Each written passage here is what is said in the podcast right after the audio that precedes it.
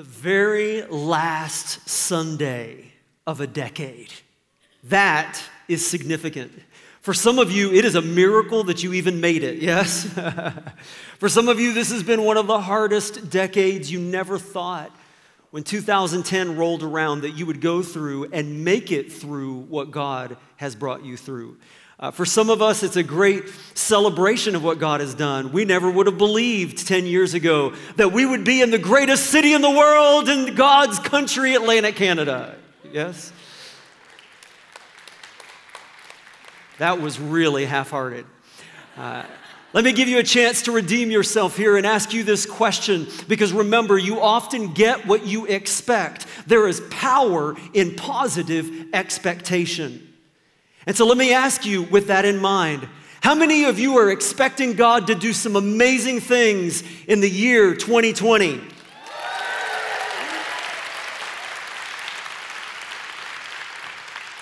Well, today we're going to do just a quick little review of just a few highlights, not everything. Uh, we're not going to talk about every ministry or every single objective that was accomplished or all the wonderful things that everybody did. But I, what I did is I thought kind of like a family slideshow. As I went back through our Facebook page uh, at the church and, and just pulled out a few pictures that stood out to me that brought back some memories of some of the amazing things that God has done in our lives as a church. And, and uh, one of the highlights for me uh, having moved here a few years ago to uh, a bilingual city, probably the most bilingual city uh, in all of the world, in ter- or in uh, North America, in terms of the equality of French and English. And so, uh, cette semaine, j'ai commencé à souhaiter la bienvenue en français, and that was a great accomplishment. We were really uh, I've been working hard on that, and so to be able to offer the greeting on some of the Sundays this year in French uh, is, is a new thing. And so that was a highlight for me uh, personally. But as a church, one of the huge events each year is what we call Easter Bunny Blast. And what's interesting about both Christmas and Easter, for us, being such a large church, is that other Christians will often, or, or people who aren't Christians too, but will often call or send emails and criticize us and uh, about celebrating Easter or having special events for Christmas. Uh, because they'll say, you know, don't you know that you're dealing with pagan celebrations? And, and I say, well, if you read the New Testament, you see that our faith is about looking at culture and saying, you know what? We have a God who is powerful enough to redeem it for his purposes. And even Paul went into uh, the, uh, the court where they had all of these different idols that they were worshiping, these pagan gods. And he pointed to one and he said, You worship what you do not know. Let me tell you what it's really all about and he began to declare the message of Jesus. And that's what we do at Easter Bunny Blast with over 3,000 people here on that Saturday morning. For many, it's the first time for many children ever to hear about the name of Jesus, and it's right here in this room. And we invite them to come back for Easter morning, where we packed the house this year and celebrate the resurrection power of Christ to change lives. And you look in this picture, and another thing about resurrection is some of you were excited. This is the year that uh, we resurrected the worship choir. Hey, wasn't it? We've had, and so we've had a lot of Sundays with the worship choir this year that have been absolutely fantastic.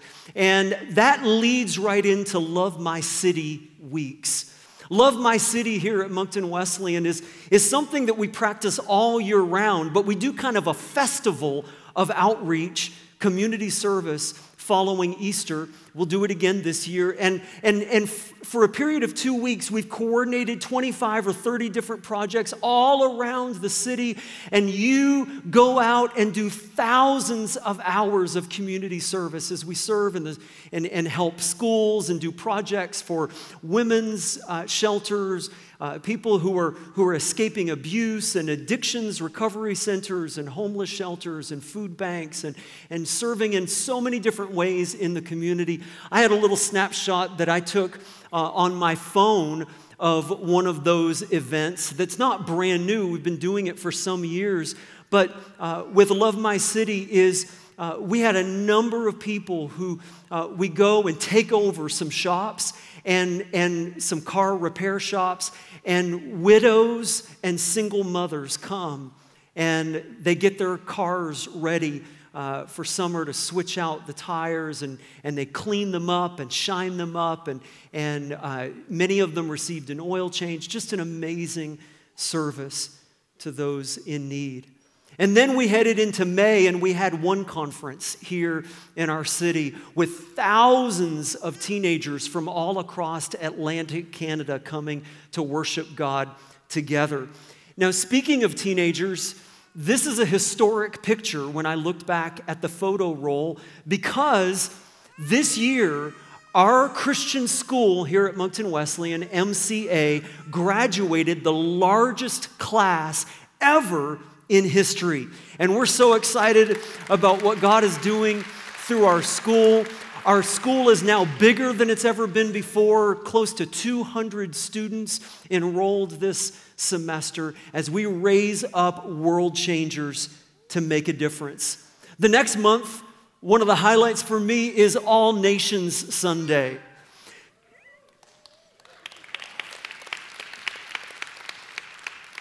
Uh, Tracy and I have often felt this tug in our hearts for the nations. And we kind of joked with our kids that once they grew up and moved out of the house, maybe we'd move to some country and uh, Tracy would teach English, and I, I don't know what I would do, but somehow we would share the love of Jesus with other cultures around the world. And never did we think that the way that God would accomplish that is by moving us to a city where the nations are being led. And so we didn't even know two and a half years ago when we came to Moncton, as many of you were surprised as well. All of a sudden, people from around the world started walking in the doors of our church. And a lot of our growth over the last few years has been not just uh, Canadian Anglophones and Canadian Francophones, but also newcomers to Canada who are coming and becoming part of our fellowship. And, and so it's a wonderful experience as on All Nations Sunday. Uh, we celebrated what God is doing. And I think for some of you, the highlight of that Sunday, which you couldn't wait for, is the end of the service when we got to do a little all nations eating. Can I get an amen?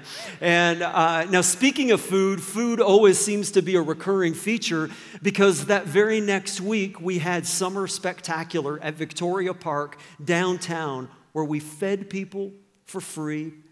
We shared uh, the love of Christ with children and families. We gave out Bibles. We had live music and we had uh, MAGMA and different community service uh, agencies that were there to connect with families in need and also uh, uh, from all different walks of life. And this picture stood out to me because it reminded me of two things. First of all, uh, that no matter how much I object, Pastor Liz, our children's pastor, loves to allow the kids to get dirty. I don't understand it. It goes against my nature, my personality. Uh, but uh, have you seen at Easter Blast how we have out there the big sand pit? Believe me, I did not approve of that. But it happens anyway, which can tell you how much people listen to me around here. But what really stands out to me about this picture, secondly, is that we love to have fun. We love people to know that following Jesus is a joy. And this picture stood out to me. I know it's not very high resolution, it's probably hard for you to see, but it's a whole room filled with students bowing their heads in prayer. Teenagers in prime ministry. This fall's been a tough fall as there's been a lot of transition, and, and our volunteer leaders and our teen leaders and our, have done an amazing job, and the numbers are through the roof as more and more kids are coming to Christ and being discipled in their faith.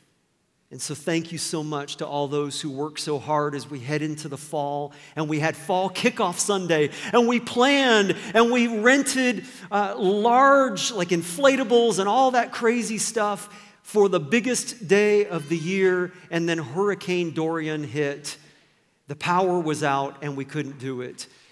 And little did we know on that very Sunday when Hurricane Dorian hit us that while we were spared from cataclysmic danger, the Bahamas was absolutely devastated.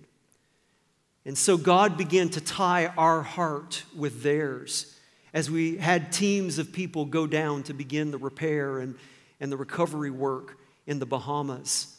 And we felt like God was drawing our heart to try to do something significant. And so last week, we repaired an entire village of people's roofs in Eight Mile. Because last week you, you heard the story that you cannot be allowed to have electricity to your home if your roof is not repaired first. And so, so many people, the very first step to rebuilding their lives is to rebuild their roofs. And so, right now, the count is somewhere around $85,000 that you put towards rebuilding an entire community's roofs. All credit goes to our God and His courageous people. And so, as we launched that, there was another picture from Kickoff Sunday that stood out to me. And it reminded me of the priority of prayer. And we've already talked about that this morning, so I'm not going to go into great detail. But let me tell you something in your life God is greatly limited in what He can do if you limit the amount of time and investment you make in prayer. And I'm so excited about more and more people who are coming to our prayer events and prayer initiatives as we seek His presence first. And as a byproduct, we begin to experience His power. Uh, I love this picture from Jingle Bell Rock. Two years ago at Jingle Bell Rock, we had 1,700. It was still a kind of new thing going on, and people weren't quite sure what to think. But we found more and more families who were completely disconnected from church, have no Christian family whatsoever, many children who have never heard the name of Jesus, and yet people would come to Jingle Bell Rock. And we began to invest in it more and more, and it grew from 1,700 to last year we had 2,000 for that uh, Sunday, Saturday weekend. And then this year we had 2,300. That's an increase of 600 people in the last two years. In fact, some of you here today, it's because you came for the very first time on a Sunday to Jingle Bell Rock. And then just this week, for the very first time ever, we had to have two Christmas Eve services because we filled up last year and so, uh, now, it, back in the days when there was a smaller worship room, two was not unusual. But here in the Celebration Center, this is a big room to fill up. And we did last year, and we realized that we had to have more than one. But that's kind of risky, right? And so we decided to go ahead and have two. And we were absolutely amazed this week on Tuesday night as 2,100 people came and joined us to celebrate the birth of our Savior, Jesus Christ. And uh, man, Christmas Eve was absolutely fantastic.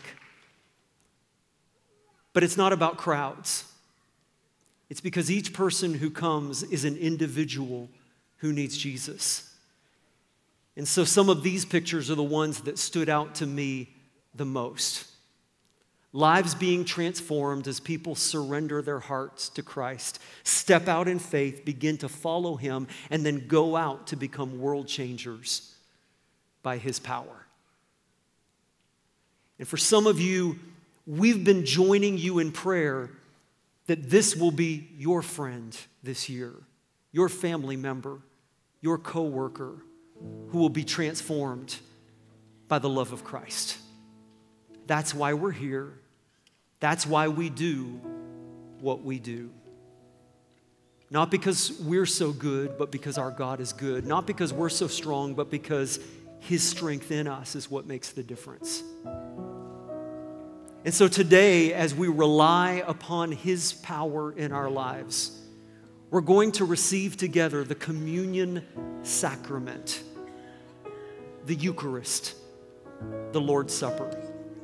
And so, as they are prepared, we invite the ushers to go ahead and come right on down front as we serve communion and